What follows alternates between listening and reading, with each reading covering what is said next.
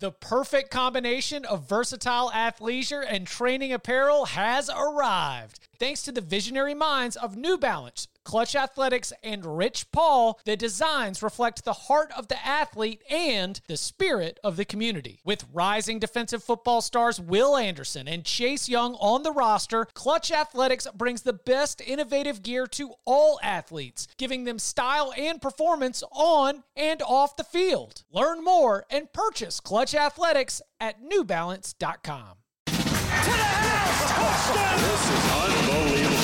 Welcome to the Cover 3 podcast with your hosts, Chip Patterson and Barton Simmons. It's your call for the best college football coverage. From National Signing Day to the National Championship and everything in between, CBS Sports presents the Cover 3 podcast. And welcome back to the Cover 3 podcast here on CBS Sports. That's Barton Simmons. That's Tom Fornelli. I'm Chip Patterson. Gathered here today, uh, June 1 in uh, in here for all of us. I, I hope as everyone um, hope everyone out there is doing all right. It's a lot that is going on right now. Tom Fornelli, Barton Simmons. Every we, we're going to have our great G5 reveal party, the reveal of our group of five team that we are each taking in.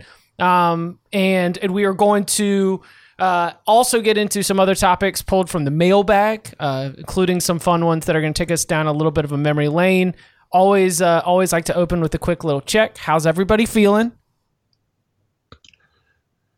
Good ish. Yeah, I mean, yeah, it's it's uh, it's hey, 2020 just just keeps on going, man. Keeps chugging along. well, I so the I would say yeah, just this is this is a time to have a lot lots of thoughts and conversations. And maybe these conversations will weave their way into the podcast. It's not on the agenda today, but listen with your ears open, have conversations with your friends, be thoughtful, empathize. Um, I don't know. Any anything else that we would want to get out with our with our uh, little bit of time before we dive in? I would say listen and empathize, but I would also say listen. There's a lot of noise. Try to find the signal. Mm. Don't listen to the noise. And also, just a friendly piece of advice to everybody in most situations nobody who ref- if anybody who refuses to take the time to listen to you is not worth listening to so keep that in mind when you're trying to decide who to listen to or what you should listen to based on everything that is going on right now Yeah, yeah. I mean, look, we're we're a we're a college football podcast. and we're going to talk college football, and we're going to, you know, we're not just fiddling while Ro- Rome burns. You know, we're we we we understand there's stuff going on outside of the pod here. we're living in the middle of it Yeah, yeah, yeah. At Right. the, right now. but but we're also I think you know three three white dudes uh, who who are buddies who talk college football. Like I don't I don't know that the you know our conversation on this pod uh, relative to what's going on is is is what people sort of are are needing to hear. But like you said, Tom, like I think it's it is really important to have conversations. It's really important to listen it's really important to listen to to all of the sides and just and I think that's like the that's the thing that this that sort of you know has been missing I think is is just the the dialogue Yeah. the, the conversations No doubt. Uh, before we get on to our G5 reveal party, we're going to remember reminder to those of you uh, who have not already learned about the the way to our mailbag and therefore one of the ways to our hearts. Uh, you can join both uh, Wyoming, where it is windy in Laramie. You can join Oregon State. You can join Georgia. I mean, you you could be the true spirit of this podcast, uh, probably just by leaving a really good review. So you go to the Cover Three podcast, you leave a five star review, and then with that, you leave your question. That question gets added to the mailbag, and the mailbag is opened uh, during the off season, during the season. Great way for us to be able to keep this conversation going. Uh, so this first one is based on the recruiting scene. So, Barton, you will certainly be our leader uh, in answering this one. Shane asks, quick question for the pod slash my entertainment. Barton, would you or 24 7 Sports ever put out a recruiting ranking system that ranks a team's offensive and defensive class separately in addition to the overall rankings? For example, the University of Georgia, go dogs, uh, had the number one class in 2020, but where would their offensive slash defensive unit have ranked compared to Alabama or Clemson's respective units? Do you think that this could be a better way to look at who, might be a better team when you're trying to project teams before the season? I think in a, in I I assume that is a reference to people like me that are going to be looking at recruiting rankings to try and get an idea of uh, general talent levels uh, when you're trying to project team the seasons instead of just losing it, looking at the overall ranking. Yeah, I, I actually kind of, in reading this question, I kind of think it's a Good idea. it's an idea worth thinking about um, because there is there can be a little bit of um, uh, misdirection in terms of following strictly like uh, you know Oklahoma would be an example though Oklahoma's actually they've they've part of the reason I've always been a little bit over the last few years been a little more bullish on their ability to turn things around defensively is because I've thought they've had good players coming in on defense. Um, so, but that sort of phenomenon of recruiting at a really high level, but really only doing it on one side of the ball, uh, it could it could sort of create some some nice contrast and some some some trends that maybe we're missing on.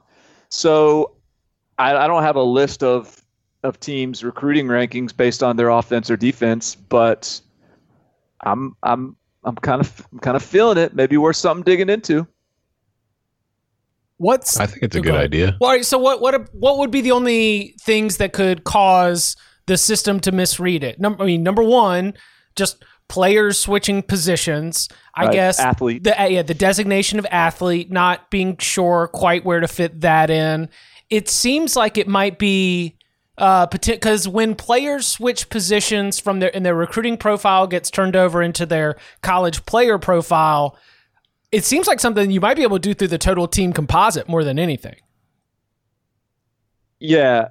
Uh, say that again. the total team talent composite. Like oh, the, right. the yeah, idea like who of has, who has the most talented defense, who has the most talented offense. Right. Yeah, that's that's another way to to to bubble it up uh, in a way that's I think could be really instructive. Um, all right, I got something to take to the tech team. Let's, Mm. let's we're running up the flagpole. See if I can get somebody to sign off on this. I- Uh, I, I don't know. I don't know how ex- executable it is, but it's it is definitely something I think that sounds sounds interesting. I was I'm trying. going to do it on my own. I was you go. trying. well, then it becomes proprietary knowledge, and we're all going to have just to me, pay and I'm not going to tell anybody how I do it. I don't even know if I'm going to release it. I'm just going to do it. Speaking of proprietary knowledge, coming up later in the week, Tom will tell uh, the exact details of his strength of schedule uh, formulas that are currently re- dictating who has the easiest and toughest schedule in every single conference. A series that is running over the these two weeks on CBSSports.com. It's really not that complicated. Don't tell us that, Tom. All right. This question came from William S. Great college football podcast that blends in depth analysis with funny, witty banter. I've been a loyal listener for over two years and I can't wait to hear more. My question is what are the best forgotten college football games of the 2010s? Games that were awesome in the moment but have been lost to history. Example Houston's comeback versus Pitt in the Armed Forces Bowl. Houston's comeback versus Pitt in the Armed Forces Bowl. Do you guys is that a, something that's is, is seared in y'all's memory? it was a little too obscure for even the like the way that I approached uh like the the ones that I've got I've got two games that I thought would be fun to talk about. Um, one actually is a bowl game. Uh, another one is a regular season game. They were both from the middle of that decade, and I definitely went a little less obscure with hope that uh, you and our listeners would also have some memories of this because I I don't. The Armed Forces Bowl was sitting in that same little spot in the bowl calendar as the BBVA Compass Bowl, where it was after New Year's Day, but before the national championship. And I want to say that Pitt had like three years in a row of sitting in that kind of, you know, quiet zone between the Rose Bowl and the national championship, where maybe in a couple of those years they even had interim coaches and and that's what I kind of remember from uh, from that run. I think I've talked. We've talked on this pod. Maybe if I haven't, I'll reiterate now. I, I gotta believe that one of the more entertaining rides as a fan to be on is that of a Pitt fan. Like I bet you, just like this, this is a really hard exercise for me because my mind doesn't work like this, where I can just sort of conjure up the game from 2014 week seven between two teams in the Big Ten West or something, and and just sort of remember how much I loved it. Like I, I don't I can't recall things like that in, in, in such a clear way, but I gotta think that over the last ten years, Pitt football has probably had more of the most obscure, inexplainable, like just just random entertaining games in the last decade. I mean, right? Like I can think of I can think of just all these flash images of Pitt scores being like, how what what the hell is that? It doesn't it ex- Oh, go ahead, Tom. I don't know how forgotten these games are or compared to what the question wanted, but I've got one for each year of the decade. Oh, oh wow! Oh, good. That's, nice. see, this is this is your wheelhouse. I got, Yes. I, I've got four games I came up with, but three of them are from the last two years. So like, Well, those are the easiest ones to like- remember. Yeah, But to to your point, real quick on Pitt, I kind doesn't it for Pitt extend even beyond the 2000? Because you're right, like they have been. There have been some, but there have been some what like a like a 17-16 game with Notre Dame. You know, there's been some of the recent games that we've seen with the they won against Penn State. Uh, but when you take it all the way back to like them having epic battles with West Virginia in the backyard brawl. Like I feel like it's the Pitt being this uh this this incredible what I mean what's the what's the joke? Pitt happens, right? Yeah. Yeah, Pitt happens. It just it does. Um Tom, that that's an incredible collection. Do you want to you want to run through them? Sure. Okay. Starting 2010. wait, what is what is this list? Is this list like your favorite game from each year, or uh, just, just, one you remember, or best, or what? games. I mean, g- games that really stood out that maybe aren't like you know like title games or you know signature moments in college football history. Those kind of things that you're going to remember. You know what I mean? Yeah. Yeah, Like kick right. six is not a game that should qualify. No, it might have been the best game of that season, but it doesn't qualify for this type of thing. Uh, we'll start in 2010. Wisconsin 83, Indiana 20. Wisconsin scored 83 points in the game, folks, and they only threw 21 passes. Is that Russ on the team at quarterback? I no, no, it wasn't Russ. It was, I, but yeah, they only threw for 260 yards and they scored 83 points. Like both James White and uh, was it Mel? It might have been Melvin Gordon. It might have been somebody else, but both of them rushed for like at least 150 yards. They put seventy on Northwestern two weeks later, Yeah, and they They put seventy on Austin Peay in week four. Th- that team was an extremely fu kind of. That was Burt Burton it up. He, you know, he wasn't taking mercy on anybody. Oh my goodness. Uh it was something to love. Uh, 2011, the Alamo Bowl, Baylor 67, Washington 56. It wasn't there wasn't a ton of drama at the end, but it was just bonkers. And you'll see a lot of that. Uh, Baylor actually shows up on my list three times. I, I got I've I've got one Baylor game that I'm that I'm curious will be if it'll be on yours. same. I bet it is. Is it the same? Okay, keep going. 2012, West Virginia 70, Baylor 63. That was the one that uh is was it Geno for West Virginia? Mhm. Yeah. Who was the Baylor quarterback? Oh God, I don't remember. Okay. Um, might have been. Was it RG three? I think it was RG It three. No, it was Nick Florence. Remember Nick Florence? Oh yeah, Florence. Was the year after RG three, after RG 3s Heisman. Nick Florence threw for 581 yards in that game. And Nick Florence was like very average, but somehow he just he he just lit it up in that Art Briles stuff. Yeah, because this was like, this was still at the forefront of the air raid kind of spread type deal with these offenses and the tempo, and defenses had absolutely no idea how to, you know, account for that. They had no idea how to counter it or slow it down or stop it. And this was, so you're seeing like at the early part of the decade, there were a lot of games like that with a lot of ridiculous scores because defenses had no idea how to stop it. They didn't have like the substitution rules and all that stuff to kind of slow things down a bit. So you were seeing teams scoring, you know, 120 points per game. It was that ridiculous. was it was also at the height of uh, of Baylor's lack of Mm-hmm. defense too. Oh yeah. You know Smith, forty five of fifty one for six hundred and fifty six yards I and mean, eight touchdowns. Dude, this game had two 300 yard receivers. Yes. Terrence Williams, 17 catches, 314 yards. Stedman Bailey for West Virginia, 13 catches, 303 yards, five touchdowns. Hell yeah. Stupid. Uh, 2013, Auburn 43, Georgia 38. This game gets forgotten because of that game I just mentioned a few minutes ago. This happened like two weeks before the kick six. It was the Hail Mary pass by Nick Marshall that was tipped by two Georgia defenders before Yeah. Ricardo Louis caught it and scored.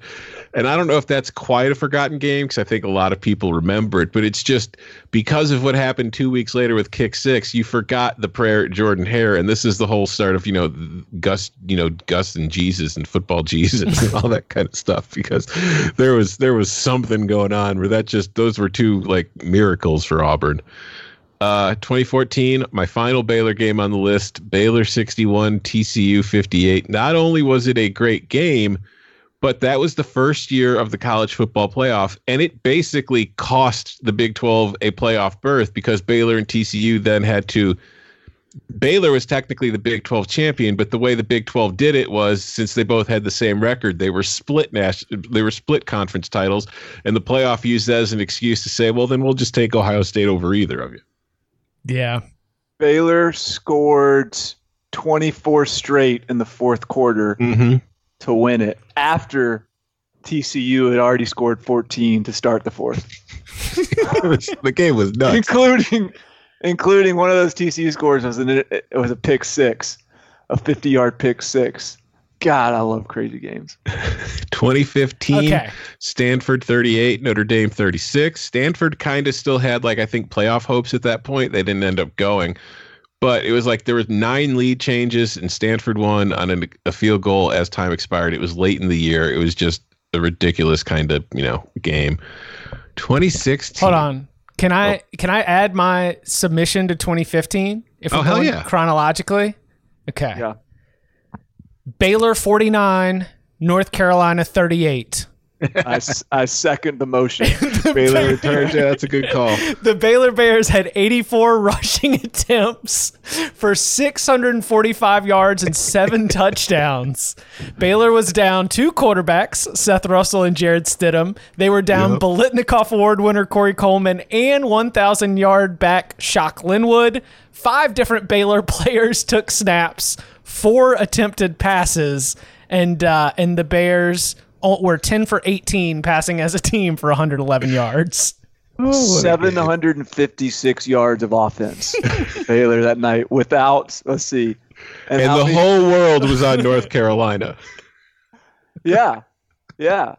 It's kind of amazing they even put up 18 pass attempts. when you really think about it. Um, one more submission for 2015 is Arkansas 53, Yeah. Ole Miss 52. Oh yeah, that's that's a good one. Brandon Allen, uh, 442 yards, six touchdowns. Swag Kelly, 368 yards, three passing touchdowns with 110 rushing yards and three rushing touchdowns. And on fourth and 25, Hunter Henry does a blind backwards lateral to Alex Collins to convert fourth and 25. No team led by more than seven points. It was 7 7 at the end of the first, 17 17 at half, 31 31 at the end of the third, and 45 45 at the end of regulation.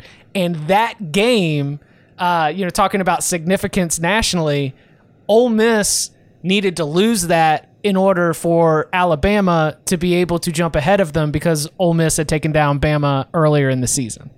Yeah, I was trying to think about what the because I remember that rando backwards lateral or whatever ultimately um, knocked somebody like like was was good news or bad news for someone else in the division. So that's what it was. Bama would have would have would not have won the division had Ole Miss com- uh, stop gotten that stop. Or I mean, it was uh, at that point in the season. I think we're like week nine or week ten. It there were still games left on the schedule, but that was the game that officially moved Bama that extra game ahead in the standings, so that their loss to Ole Miss wouldn't matter as long as they won out. All right, Tom. Yeah. Uh, 20, 20, oh, yeah, 2016. All right. Now, this game is on the list. It was the opening weekend of that season. I can't remember if it was the Sunday night or the Labor Day night game, but it was a terrific game at the beginning of the year. And then the way things went the rest of the season, I think, is what made it even more special. Texas 50, Notre Dame 47, double overtime thriller. One of the many, you know, Texas is back moments in which they by beating Notre Dame to start the season said, "Oh wow, look at you know this team's good." And then Texas went on to finish 5 and 7 and Notre Dame went on to finish 4 and 8. Neither team made a bowl game. but that one Sunday night or whatever it was when that game played, it was like, "Oh my god, this is like a national title preview." Well, we had uh, we were big on DeShone Kizer at the time, right? Yeah. Yeah. It's Shane Buechele too. Still in the league. There Still was a- you know, there there was a game. There was an opening week game between uh, between Florida State and Miami like that. I'm trying to remember when it was. It was it was maybe a while ago, but I remember being like, oh, I, man, w- there might not be anyone that scores on either of these teams the rest of the season. Maybe it was like, I don't know, I don't know, I don't want to guess, but it, but it was like a really low scoring game. It was like, holy cow, these are the two best defenses I've ever seen. And come to find out, it was just two terrible offenses, and both teams were super average all year. That's a, that's a little bit like that Texas Notre Dame deal. What year was I, I remember the game you're talking about. I can't remember what year it was though. Well, look I'm just up. looking at their their like se- series history. There was yeah, so I'm looking like too. the er, like the early 2000s were all really low. Early to mid 2000s were all pretty low scoring games. Maybe it was one of those. All right, yeah, we'll move on. I don't know what year, but I, I know exactly what game you're talking about. Uh, 2017, Penn State 21, Iowa 19. It was just, it wasn't a high scoring game, which a lot of the games on my list were, you know, crazy high scoring games, but it was a close, well played, well defensed game that was very interesting at the end. It was, you know, it's the whole thing of you never want to go play in Kinnick Stadium at night if you're like a top five team on the road because you're going to die. Right. And Penn, Penn State came very close to losing. Saquon Barkley kind of put the team on his back. Trace McSorley scored the touchdown in the final seconds to win the game for Penn State. It was just a great game, but it's not like a classic or anything that anybody would, you know, truly sit there and whatever. Uh, 2018, Can I just say because I have memories of Akrum Wadley for for Iowa. having a he was- great night. Yeah, and he Akrum Wadley is like one of these guys who the who like my perception of him as a player apparently he's just just some super average guy because he couldn't get a sniff in the NFL. But I, I just remember every time I watched Akrum Wadley and I'd be like, man, that dude that dude is freaking good. Like that's a that's a beast right there. And then he he just wasn't even on the wasn't a blip on the NFL radar. Uh, 2018, a game that like 95% of the country couldn't see, and the 5% who did were watching on some dude's Periscope. Oh yeah. Oklahoma 28, Army 21 in overtime. It was on pay per view in Oklahoma. It wasn't televised nationally anywhere else. And you were just watching it, following it along on Twitter, and then eventually you found that one guy periscoping it so you could watch like late in the fourth quarter and into overtime. So that's one of mine. I have that on my list too. And I I never I mean I remember, you know, the the the updates on social media or whatever in real time, but what was really fun, we, we may have even talked about this in the pod, was finding the whatever, the YouTube or just the the replay of the game. And and like watching it like basically reverse engineering that score and figuring out how in the hell does this happen? And in, in and almost in knowing the score of that game it makes it like even more fascinating every series because it's just like, wait a minute, They Oh, don't Oklahoma gets score. the ball back. Like, like, like, oh, like, uh, what? uh, How does like? There's like, there's a whole quarter left. How, how does this end up in a tie? Or like, you know, it's just, it's bizarre. It's, it's so much. It was so much fun to rewatch it. Because Oklahoma didn't score for the entire second half. No. They were- they had twenty. And Army just had the ball the whole time. Yeah, they were up 21-14 at halftime, and then it went to overtime 21-21. oh, my apologies to Kenneth Murray because I uh, tried to put like on the podcast and in some of my banter wherever. I feel like I was trying to put an asterisk on his total tackle, his tackle totals for the season because the man 45 against Army. the man just stuffed the sheet against Army, and he uh, obviously. I, the reason I say I want to apologize is because I think that last year he was awesome and certainly proved that he's not just a stat stuffer who got it in and, and had his had his head in the right spot for the option. Yeah, I, Oklahoma had f- three possessions in the second half. One was an interception, one was a turnover on downs. So it was a 90 play, 80 yard drive that ended up as a turnover on downs. And then the second time they turned it over on downs, whereas Army had three second half possessions, one of which only lasted three plays and took a minute and 47 off the clock. But the other two possessions, 19 plays, 85 yards, 10 minutes and 47 seconds. 17 plays, 65 yards, 10 minutes and 6 seconds. Incredible.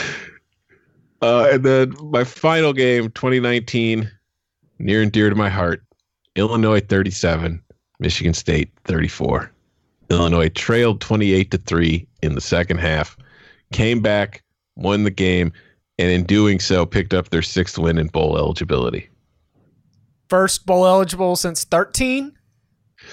Yes, I don't think that. Yeah, it's 13 or 14. I'm pretty sure it was 13. Love that. Barton, you got any other games on your notepad? Yeah, I have two that weren't mis- mentioned that are absolutely major snubs. Uh, the first is look, re- I, I don't recency bias or not. UCLA Washington State yeah. Yeah, this no, year, that that was just bonkers. That was like that was definitely one of the wildest games I've seen in person, and it was one of those games where like or not person, but like in real time. It, it was one of those games where there was I I was in Connecticut for CBS HQ that weekend, so I was doing you know I was I was on sort of on on video all, all day, and but the but the my day ended at like whatever it was twelve thirty after midnight, and this game was getting all this you know social like people were starting to be like oh this game's so crazy this game's so crazy, and I was like you know I so I had to drive back from HQ to my hotel, and and and it kept on pinging about how crazy this game was. I was like, well, by the time I get here, game will basically over, and I'll miss all the fireworks. And I got there like I started watching. I don't know some some point in the second half. It was a, it was the late kick game, and holy cow! Like there's like just the fireworks are never ending. It was yeah, we were recording during it. Uh, we were Yeah. were, we, were we recording during it? Yeah. Yeah. That's part of what made it great too, because we had that was that. the whole week.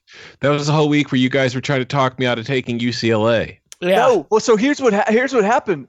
Now I remember we were recording during it, and that's when I was like just sort of passively paying attention Yes. to what was going on. And wh- our podcast ended at like 1.30 in the morning Eastern time, or, or maybe later.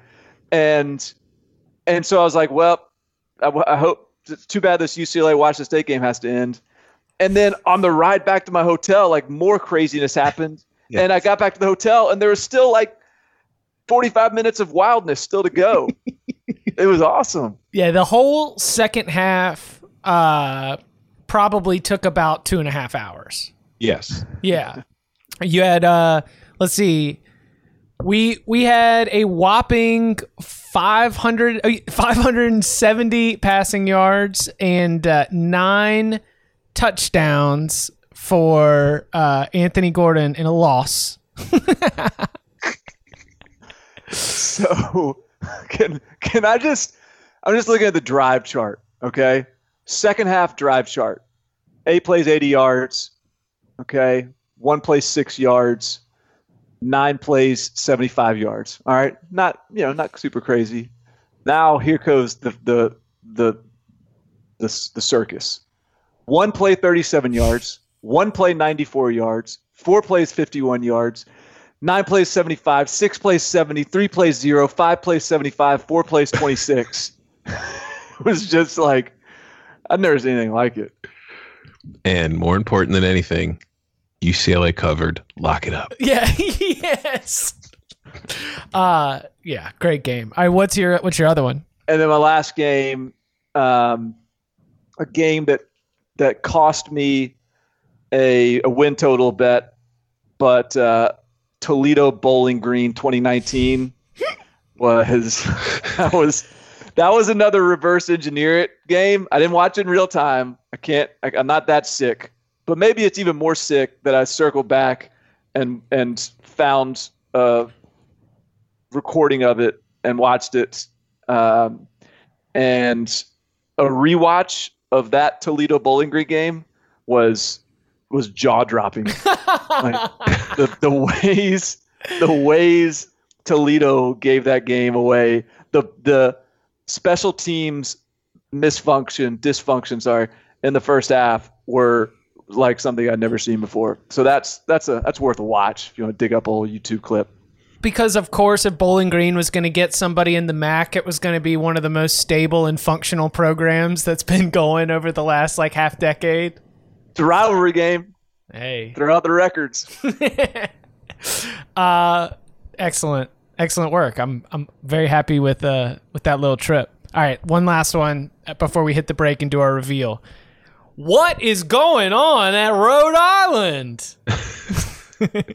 What's going on at Rhode Island? Longtime fan slash listener of the pod for the past couple of years. Great podcast for CFB Insight. Really enjoyed the deep dives into each conference. I have absolutely no ties to Rhode Island.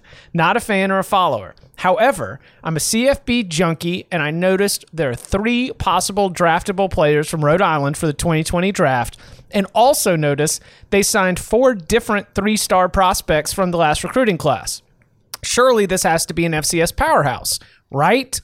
Then look to see their head coach is 14 and 50 with them. How can this be? Please do a deep dive into what's going on here. How are they able to recruit and develop so well but not put up wins? So first of all, we've we have noted this on the podcast in the NFL draft. You know, I guess probably NFL Combine world. Right? I think I, I I brought it up to you guys, and I was like, you know, can anyone guess their record this year? Because uh, it was two and Three guys. ten, right? it's two and ten.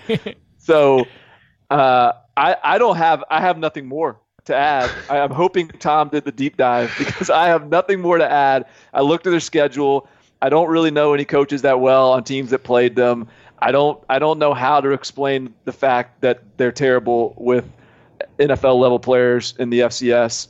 Uh, it's it is, you know, I'm I'm at a loss as well. Uh, I will say that only one of those Rhode Island players was drafted.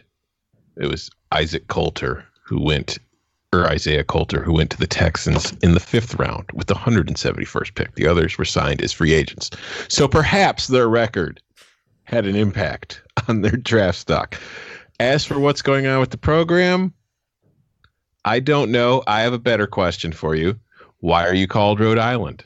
Hmm. you have a couple islands in that bay there, you know, just outside Providence. I can't remember what it's called. What's what's the name of that body of water? That uh, Mount Hope? No, it's Providence River. But then there's like Mount Hope Bay and all that stuff. So you have islands there, but Rhode Island itself is not an island. It is three of its borders are on land. One of its borders is a coast. Maybe Rhode Island should reconsider its name. I don't know. You're you're not even an isthmus. You're you're let alone an island. You're you're nothing. You're just a state. You don't see Connecticut out here calling itself Connecticut Island. I think that Rhode Island should ask for more from its football program. I think that the C, the CAA you should be there should be more upward trajectory because my my deep dive went far enough to be like, all right, so who are they playing? Like what? Uh, who are they bumping their head against? And if I, I think that you're not like James Madison is a powerhouse. I, I'm not an FCS expert, but I do recognize that James Madison is one of those programs that expects to uh, have a team that can go on a deep run in the FCS playoffs every single year. Towson, another quality program, but I think that we've seen uh, like William and Mary's on a little bit of a downward trajectory where we've seen them also be up near the top. Elon, uh, located down the road from me in Burlington, North Carolina, has been a recent riser in the CAA. And so my message to Rhode Island junkies is if Elon can do it, the Rams can do it as well. You should you should want more than just some NFL draft picks from uh, former Sewanee tight end Jim Fleming. So, in my in my University of Rhode Island football research, since the program was since the program was birthed in 1963, there has been 12 winning seasons in the program history. Wow. So, you know, not a whole lot of winning culture Mm-hmm. there. And I will also say, in defense of Rhode Island, uh, you know, that was, they played Virginia Tech, they played Ohio. So you can't really expect them to win those two games necessarily. And there were a lot of games where they were kind of, you know, they were close games, one score games. Defense needed, needed a little help from the defense. All those guys were on one side of the ball. So to our original uh, question's point, hey, you got to be able to recruit well on both sides of the football. Uh, so yeah, you know what? Hang in there, Rhode Island. Encouraging words for the Rams out there. Coming up on the other side, we will reveal the group of five teams that we will choose to adopt, ride for, and represent for the 2020 season next. Robert Half research indicates 9 out of 10 hiring managers are having difficulty hiring. If you have open roles, chances are you're feeling this too. That's why you need Robert Half. Our specialized recruiting professionals engage with our proprietary AI to connect businesses of all sizes with highly skilled talent in finance and accounting, technology, marketing and creative, legal, and administrative and customer support. At Robert Half, we know talent. Visit RobertHalf.com today. The wait is over. The Chi returns with new episodes on Paramount Plus. What brings you to the show? Opportunity. Everybody get down! Walk right up to the side. A new reign is coming to the South Side. Never should have sent a boy to do a woman's job. The Chi. New episodes now streaming. Visit ParamountPlus.com slash The Chi to get a 50% discount off the Paramount Plus with the Showtime annual plan. Offer ends July 14th. The subscription auto-renews. Restrictions apply. Before we get to uh, the big group of five reveal, again, we are recording here on Monday afternoon, and we've got some very, very big breaking news for uh, the Clemson Tigers as Dabo Swinney has announced, and the school has announced that he will be missing the season. Uh, Justyn Ross, Clemson wide receiver Justyn Ross, will be missing the season. He underwent uh, surgery for a stinger issue something I guess he went up recently, something that they discovered at the beginning of spring practice at the end of offseason workouts. This is a massive loss for Trevor Lawrence and the Clemson offense as, you know, just like Tee Higgins before him and before Tee Higgins, you had, uh, you know, Mike Williams. I mean, he was in this line of alphas that can really dominate uh, at the wide receiver position in the Clemson offense.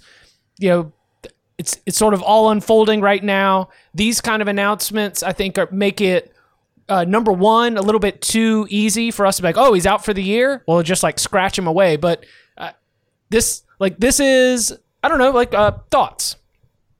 Well, I'll just read Anna Hickey's tweet, 24 7 Sports. Dabo Swinney, because Dabo Swinney had his like uh, big, you know, Zoom uh, meeting, you know, speak speaking engagement with the reporters, whatever. So Dabo Swinney just said Justyn Ross will not play this season, so there's no guarantee he can play football again. Has a congenital fusion that he was born with, which showed up in an X-ray this spring. We'll have surgery on Friday. So I mean, it's just devastating to hear that kind of news because that guy was he he he was, and and this was this I, I get this based on some coaches I've talked to considered the better receiver between him and T. Tee Higgins. Uh, he was a little bit. Uh, he he was playing through some injury this year, so he didn't have as quite a good a year. I don't think as his freshman season.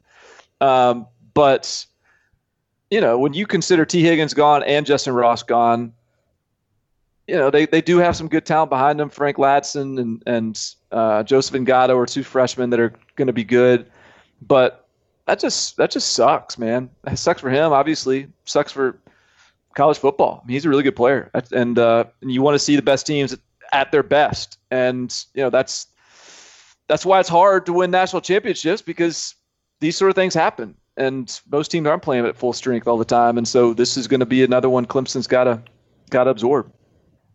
Yeah, you just hope that whatever you know with the with the uh, congenital dis, uh, congenital condition he has, like you read from the tweet, there's no guarantee that he's going to be able to keep playing. So you just hope that whatever it is, they're able to deal with it, able to maintain it. He's able to keep playing if he wants to, because I mean that is somebody who certainly has a professional future and millions of dollars in it if he's able to play.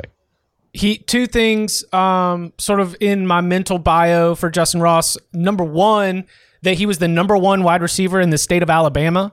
And I, if I remember correctly, uh, when he picked Clemson, it almost felt like a shot across the bow because we were right in the middle of like real uh, Clemson, Alabama fighting for college football supremacy um, kind of moments. And for Clemson to go into the state of Alabama and get the number one wide receiver in that state and get him to come to Clemson, that felt very, very significant.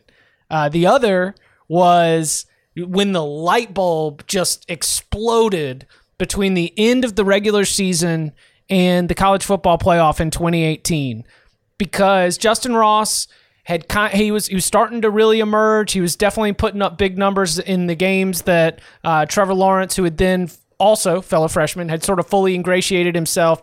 But against Notre Dame and Alabama, in those two games, he totaled 12 catches for 301 yards and three touchdowns. Just an absolutely dominant force against the Notre Dame defense and the Alabama defense. And that was like a whoa, oh my gosh, like what is going to be, like, what is the ceiling for this guy? He, he automatically looked like, uh, like you mentioned, Tom, a future pro and a real difference maker.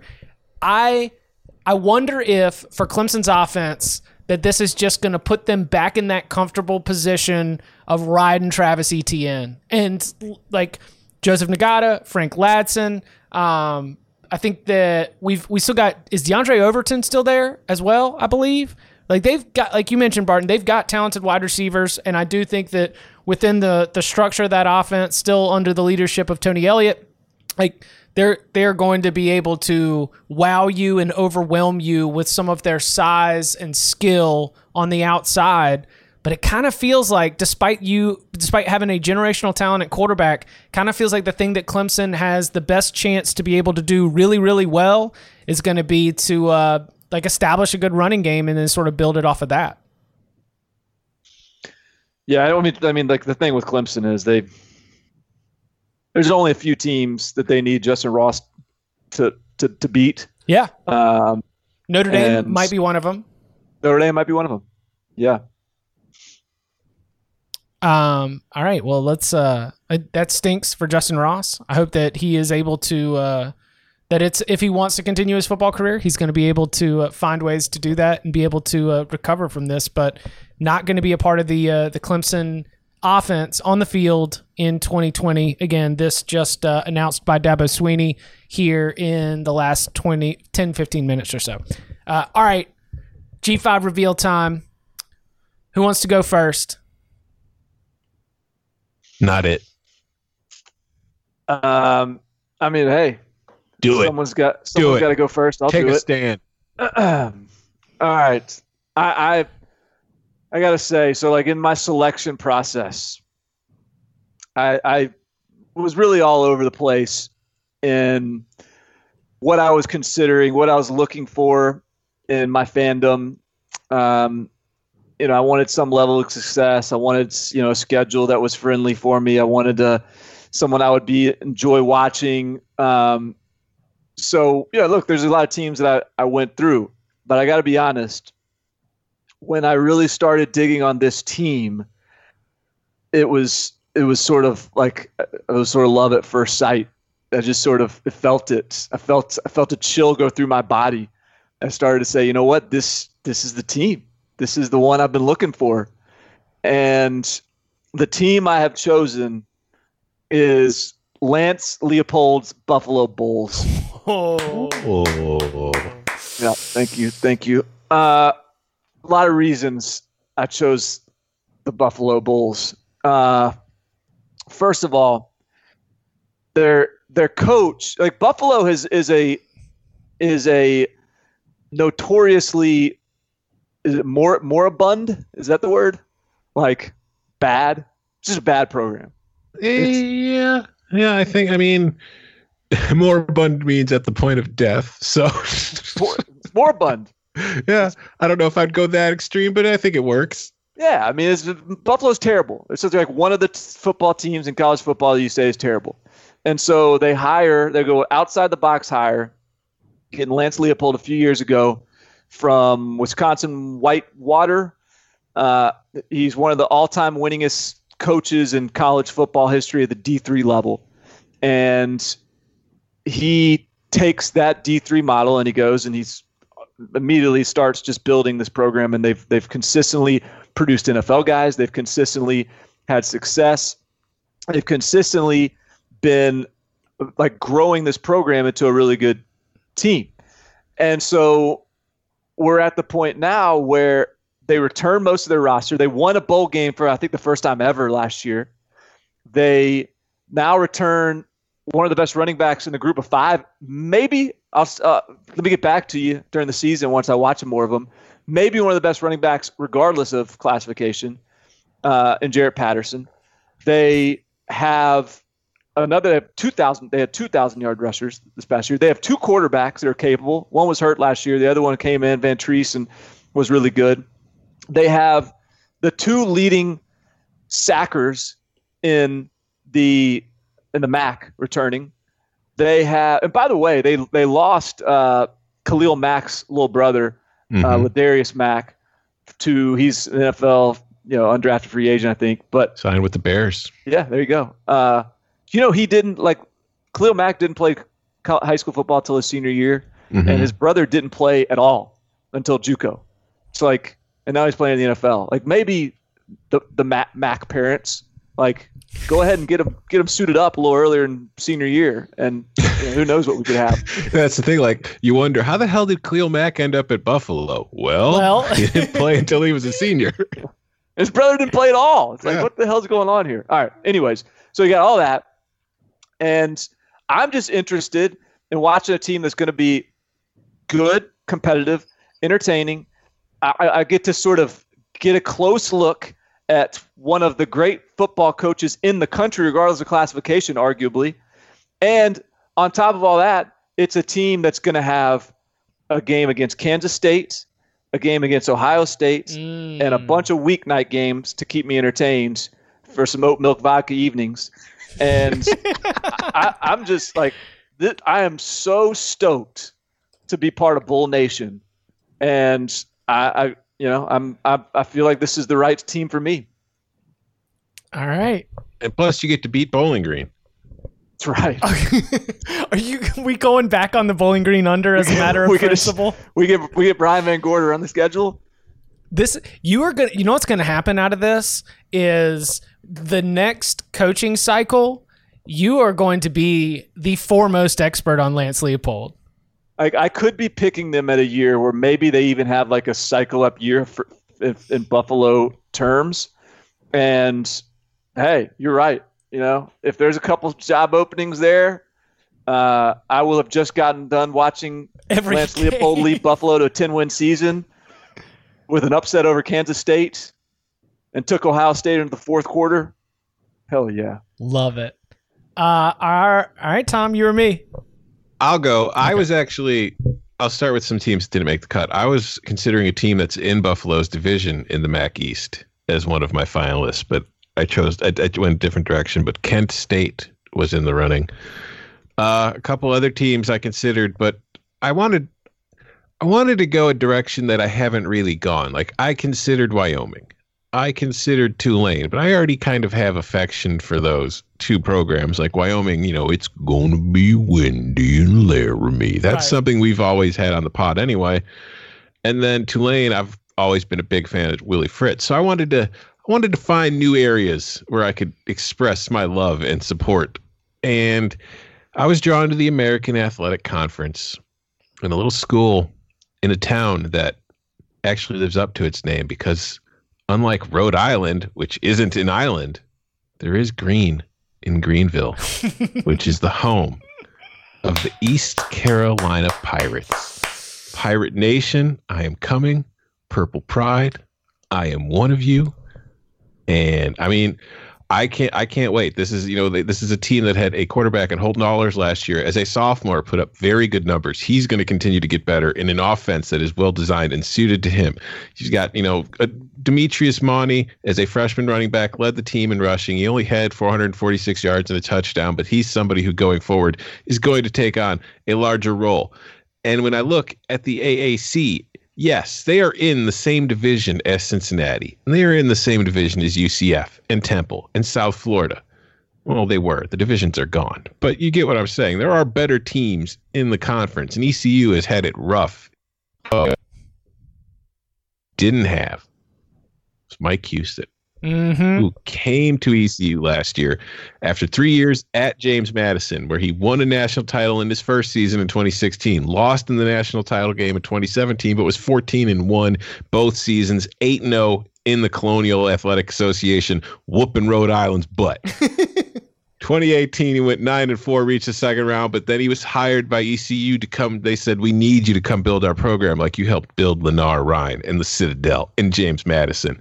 And we saw last year that kind of change already. They only went four and eight, but if you look closer at the schedule late in the season, the Pirates really kind of started getting their act together. They started to figure it out. Things began to click.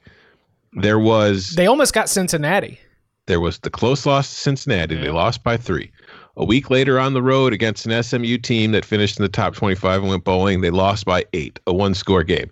Then they beat UConn on the road and they came back and they got, you know, beat up by Tulsa in the regular season finale. But what you saw in Cincinnati and what you saw in that SMU game and what you saw in the UCF loss, which was by 13, but they were not, you know, they did not get embarrassed. They hung well in that game. They they they made themselves proud that's what we're going to see more of in 2020 and that's why i'm getting on the ecu bus now i am a pirate now and i'm a pirate forever let's go ecu We will get you. Uh, we need to get you like a T-shirt from Sup Dogs. Yes, it is spelled S-U-P Dogs. Uh, they claim to have one of the 20 best hot dogs in America, and uh, it's a it's a nice little spot for socializing. Maybe get you to Pantana Bob's. We can ingratiate you in Greenville culture. let's do it Purple, and, let's do it purple and gold will look good on you. But Mhm. Ev- well i mean to be fair everything looks good on me you know. it means that things are going to be very tense on this pod on October 10th. what Because on October 10th, your beloved ECU Pirates will be facing off against my USF Bulls. And I'm going with the Bulls because I everyone talks about like, oh yeah, when when Nick Saban uh, you know, what's gonna happen after Nick Saban? What's gonna happen after Nick Saban? Well, like it, it's gonna be Dabo. It's gonna, is it gonna be Dabo or is it not gonna be Dabo? But I tell you what, I love like just with two big arms. Like if I could hug this USF coaching staff, I would because we've got uh, number one Jeff Scott, who is former Clemson wide receiver, former Clemson wide receivers coach. You know, we mentioned that long line of great wide receiver development, um, offensive coordinator, and this is going to be his first opportunity. And he believes that USF is a place where you can win big. Okay, all right, I'll, I'll take your your um, you know, I'll take you at your opening press conference comments. But man, look at these hires. You y- y'all know who we got in the house as the quarterbacks coach? Now, let's hear it now it's 26 year old Charlie Weis Jr. what No longer the 24 year old Wonderkin. We've got former West Virginia superstar Pat White as the running backs coach. Glenn oh man Glenn Spencer uh, as the defensive coordinator, who you may remember. Glenn Spencer probably most well known for Oklahoma State tenure, right? mm-hmm. Yeah. Uh, Xavier Dye, a former Clemson player and assistant as uh, a defensive backs coach, I believe, former Cartersville High School head coach Joey King, Trevor Lawrence's old high school coach is coaching the tight ends, and then Alan Mogridge from East Tennessee, former UNC player, former Carolina Cobras arena football participant, where the Carolina Cobras had dancers called the Snake Charmers that melt me, made me feel things as a 12 year old. Butch Davis's recruiting coordinator. Uh, I mean, they've got wide receivers named both Randall St. Felix and Eddie McDoom. I, I, I'm, I'm all the way in on USF. It's going to be a little bit of a build. I think 2020, you know, they opened the year actually playing against Texas. Uh, I don't, I don't know if that shocked the world moment, but if it is, it's going to be because of that, uh, that Clemson positivity that this staff is bringing to a to a group that has been uh, woefully underperforming their expectations. Do you ever have a? Did you ever have a Snake Charmers autographed picture or paraphernalia of any kind? I didn't get to take it home because it was someone else's birthday party for the full birthday party experience where like the charmers come to your row and they put you up on the jumbotron but yes uh, my friend andrew did have some autographed snake charmers memorabilia and photos from uh, his his 12 or 13 year old birthday party in middle school I think that this is a really smart move to get on board on the ground With- floor. you know, right as Dabo Swinney is becoming, you know, Clemson's so good that folksy Dabo is now villainous Dabo, and so now his, you know, he his his offspring, Jeff Scott. There's nothing villainous about Jeff Scott. Now, all those good good vibes uh, that that you get from Clemson, you can just send on down to South Florida as Clemson takes his Darth Vader role as as the Death Star of college football. Uh, yeah, you, you get all the all the good vibes of Dabo down there in Tampa. Uh, I think that this is this is a very savvy move. all right usf buffalo easy time you got something Just to say, you know what this means. what does this mean We're gonna need addresses and shirt sizes, boys. okay I'm ready for some Bulls gear. we need we need to get Barton something to wear on Wednesday night while he's drinking his Ve- oat vegan milk. What uh, kind of milk is it? it's oat milk Oat and milk. vodka oat milk Oat and milk vodka. vodka. Just because if you're gonna drink that, at least look good, right? That's what we need. Tuesday nights, oat milk vodka and Buffalo Bulls. the vegan The, white the the so I'm curious who else you guys considered. I'll, I'll give you the, the teams that were probably my top contenders. Uh, Tulsa, because I felt like you know they just they just showed some grit and survival last year by by coaches on the hot seat. They played some teams close. They got receivers, running backs, quarterbacks all returning. I just thought Tulsa could be interesting. And then Temple, who keeps on sending guys to the league. I just wanted to kind of get it, you know, get a full season slate of figuring out how they're so good at sending guys to the league out of the group of five. Rice, because I just would love to see old school that brand of football try to win in some of these this this new spread world, and then Old Dominion, uh, youngest Ricky coaching Ronnie. staff, Ricky Ronnie, youngest coaching staff in the country. I thought maybe there's a chance I could get some some retweets from their coaches or something. Uh, but those were those are probably my top contenders. I also considered uh, Colorado State jumping in on a coach that, That was a, satisfying. a Ram is tough but compassionate. You know, I was I was really trying to get in on this uh, tough compassion, and then uh, I also thought about going App State, but that felt like two homer and similar to Yeah, what you know. Yeah, we've. I'm gonna have my eyes on them already, but uh, I I really like trying to to buy the stock of Dabo Jr. down there in Tampa. Maybe it's the next Clemson head coach. We will see. I, I mentioned Tulane and Wyoming. Uh, The other teams that I gave serious consideration to, because like I didn't consider Tulane and Wyoming too long because of previous allegiances, but the other ones I was really considering were the Kent State, as I mentioned. Rice was another team that for me was one of those finalists. Um, and then the one that was really, really hard for me to cut, and I was really trying to get on, but with our being a Georgia pod already, I felt like doubling down with Georgia Southern would have been a little too much. We'll we'll, we'll have a if we'll see how this goes. I, I would co- I consider this maybe as a as a new annual tradition. We'll we'll see how. I'm It, stoked. I'm so excited to be a Bulls fan this year. me too. Ready. You can follow him on Twitter at Tom Fornelli. You can follow him at Barton Simmons. You can follow me at Chip underscore Pass- Patterson. Uh, gentlemen, thank you very much. Thank you.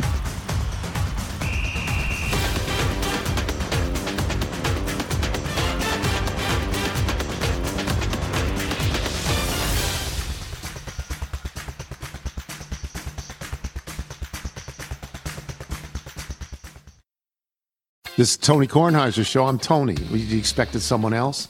So, what exactly is the show about? Hmm, I don't know. It's a sports show nominally. Football's over, but we're finally at a point where things matter in college basketball, and baseball season is on deck. Greatest three words in the English language pitchers and catchers. We have some of the best voices come on and explain what matters or what makes an upset, like Ryan does. Nine over eight. No, that's not an upset. No, yeah, it is, Bob.